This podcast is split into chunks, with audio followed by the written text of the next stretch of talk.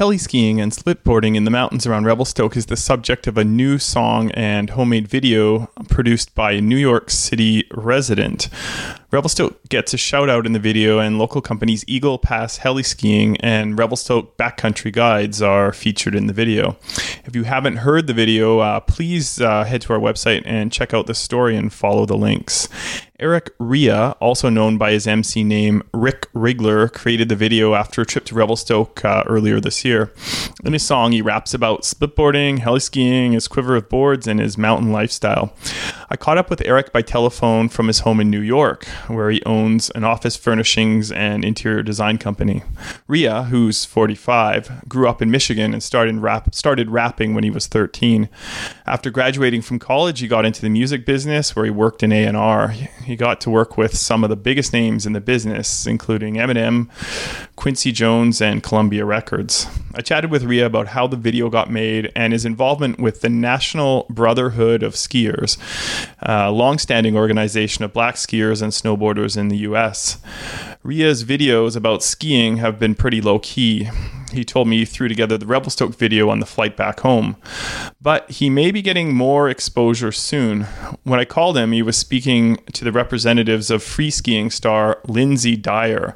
They were looking for some music for one of her upcoming edits, and they liked Rick Rigler's stuff. So, Eric, thanks for talking to me today.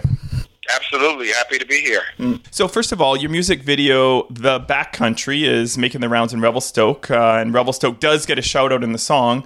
Uh, you were here riding with Eagle Pass and uh, Revelstoke Backcountry Guides. Uh, tell me about the video. How did it come about?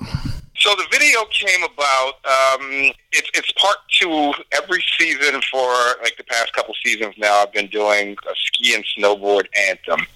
That's a rap song. It, it allows me to blend basically two passions. I've had two passions in my life. I've discovered one being music and hip hop, and the other being you know my love for the mountain and being on the mountain in snow. Throughout my life, I guess my music career or, or interest has, has, has dwindled a little bit but I get to still play with that in terms of, of, of melding two passions together. I started skiing when I was like four years old, and so that, that that's a long lifetime for me. It's like forty something, forty years on the mountain, basically, or a little more.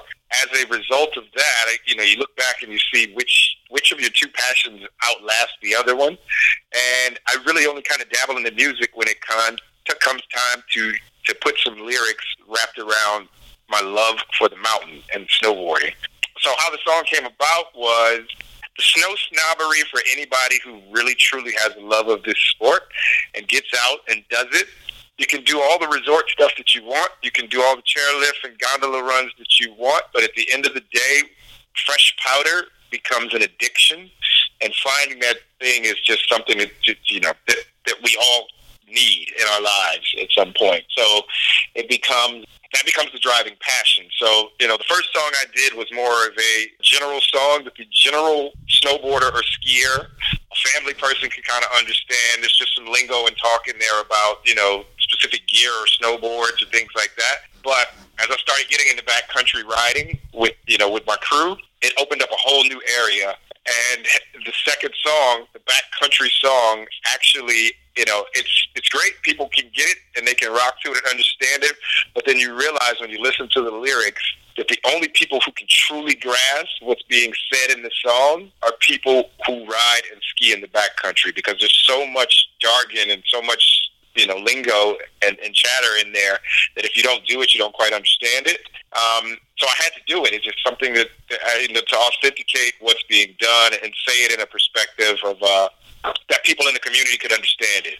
And then, as an African American guy from the United States, well, I mean, from, I guess from the United States is obvious, but you don't see that many African Americans, I guess, in snow sports a lot from from the average person's perspective who might be in it, but especially when you start to go even broader into it, like you're doing backcountry hiking and touring and helicopter, you know, tours and things like that. It's kind of it's an enigma for a lot of people to say, "Whoa, where these people come from? Where these guys come from?" Like even when we did the thing with Eagle Pass, we asked them if they ever had a group of all all African American people do you know a tour, and they were like, uh, "No, we haven't. you know, we welcome it. Great, but we haven't done that." So, so then to be able to kind of open the world up to the idea that wow, man, this is broader than we thought. There are people who actually love this that we might not actually ever see out here doing this, and then to be able to bring the flair and the flavor of something that is that is historically or culturally like the music that that uh, you know is a part of my lifestyle and my culture and my and where I'm from, and meld that with with something else I'm passionate about.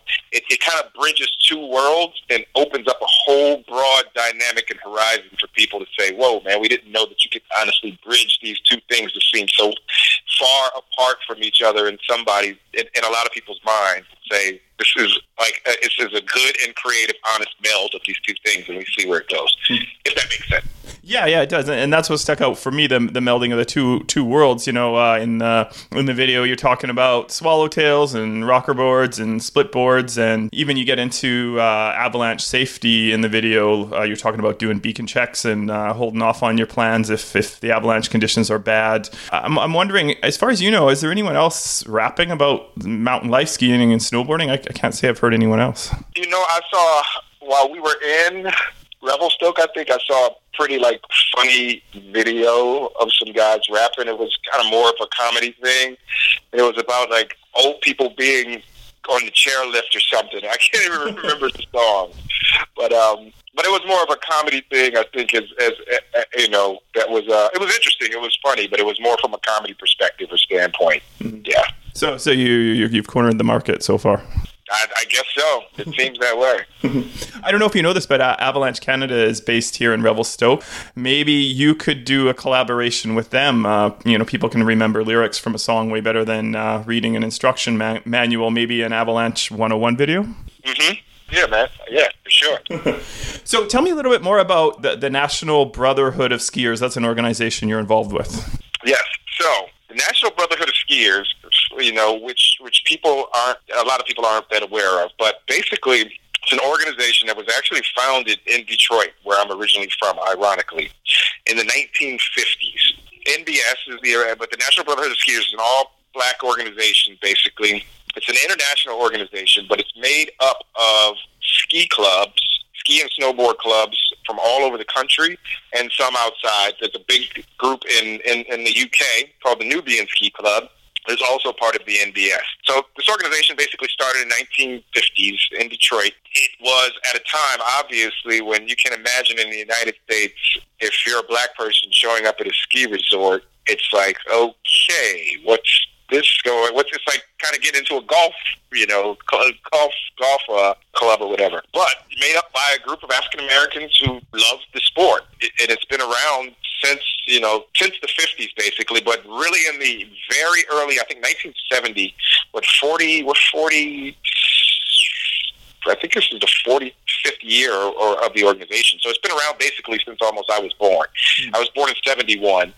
My first time, I think, at an NBS summit, which every year they do what's called the, the ski summit, which brings out probably about, you know, to some mountain, which is usually on the West Coast. It'll bring out usually about 3,000 African Americans who all love skiing and snowboarding, and they're all at this mountain for an entire week, basically. So, and this has been going on since like the early 1970s. So this brings like a whole group of people out spending massive amounts of money at the mountain, buying gear, buying clothing that, that, that, that, that, that is just a small portion of the larger scope of the world of, of African Americans in snow sports and in, in winter sports that uh, that that the companies don't really take advantage of the opportunity that wow man there's a whole demographic and a whole market out here that really loves this. We just don't notice it and it just doesn't you know it doesn't really register but the mountains it registers because when we show up of course you know when you take groups out let's say you got a group of 50 or a group of 100 you know the mountains love that they're like oh if people are coming out with a group we'll give some discounts but when you're coming out with two and three thousand people it's you know on an annual basis it really uh there's power in that, right? Mm-hmm. So there's, financial power in that, and then just the love of it. So my parents actually skied with the first club is a group called the Jim Dandy Ski Club, and uh, you know my parents skied with the Jim Dandies for a while. They introduced my brother and sister and I to it when we were kids, and brought us on board. you know, so that's why I fell in love with it at the age of four years old. And so, but my parents kind of stopped for for some years. My brother and I were the two in our family that kept up with it. I'm the one who kept more of a passion for it. My niece and nephew do it now. My brother still goes skiing. The various ski clubs or snowboard clubs make up the entire organization, basically. So there's about 50 or so clubs, I think, that that make up the whole organization that all come together. You're a member of the club, you pay some dues or whatever and, or to be a part of the club, which is usually the nominal dues, and then you can register for the events, and there are all kind of perks, like you get discounts on all the stuff at the mountain when you're there, where you're buying clothes at the stop shops. Your lift tickets are discounted, and it's a great thing. And it's just a way for, I mean, I think it goes without saying, anybody who does this knows the camaraderie and the the the the unwritten rules of of connection and camaraderie that come with being a snowboarder or a skier, and how it instantly bonds you to people who do this, like in a way that nothing else seems to be able to. I think you would agree with me on that, right? You can make friends around the world just out of the strength of the love for the powder in the mountain, and and and those become like these lasting friendships that you you just you know they're undying, like invaluable friendships. Am I right about that? That's what that's what it's all about. Yeah. So I wanted to ask you about that. So the NBS, I was reading reading up on their website uh, before the interview, and, and like you were mentioning, you, your ski summits can, uh, can attract thousands of uh, members. Do you guys ever go across the border into Canada? And and if so, what could Revelstoke do to get on the map with the NBS and maybe attract uh, the ski summit or one of its uh, you know smaller spin off events? Attract a smaller spin-off group. You may not get the entire NBS, but you very well could. And I would put you in touch with the person who is responsible for deciding the mountains that we go to. Like the past few years, we've been doing Vail Resorts, mm-hmm. not Vail proper. So we did, you know, there was Aspen in 2011. There was Aspen again in 2013, or Snowmass, really, basically, um, which gives you access to all four mountains. But and then this past February, end of February, beginning of March, we were in Keystone.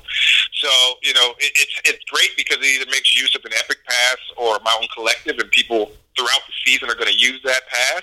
So that is helpful, I guess, in having those passes, but also the deal that you know that the organization can kind of work out with the mountain, the mountain being welcoming and saying, okay, this is what we can offer you because you're going to be bringing a bunch of people here to spend a bunch of money.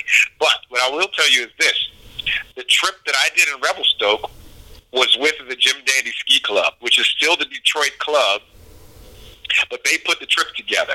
And we actually were 65 people, I think, in Revelstoke. It wasn't just a few of us. There were 65 of us there. We all stayed for an entire week.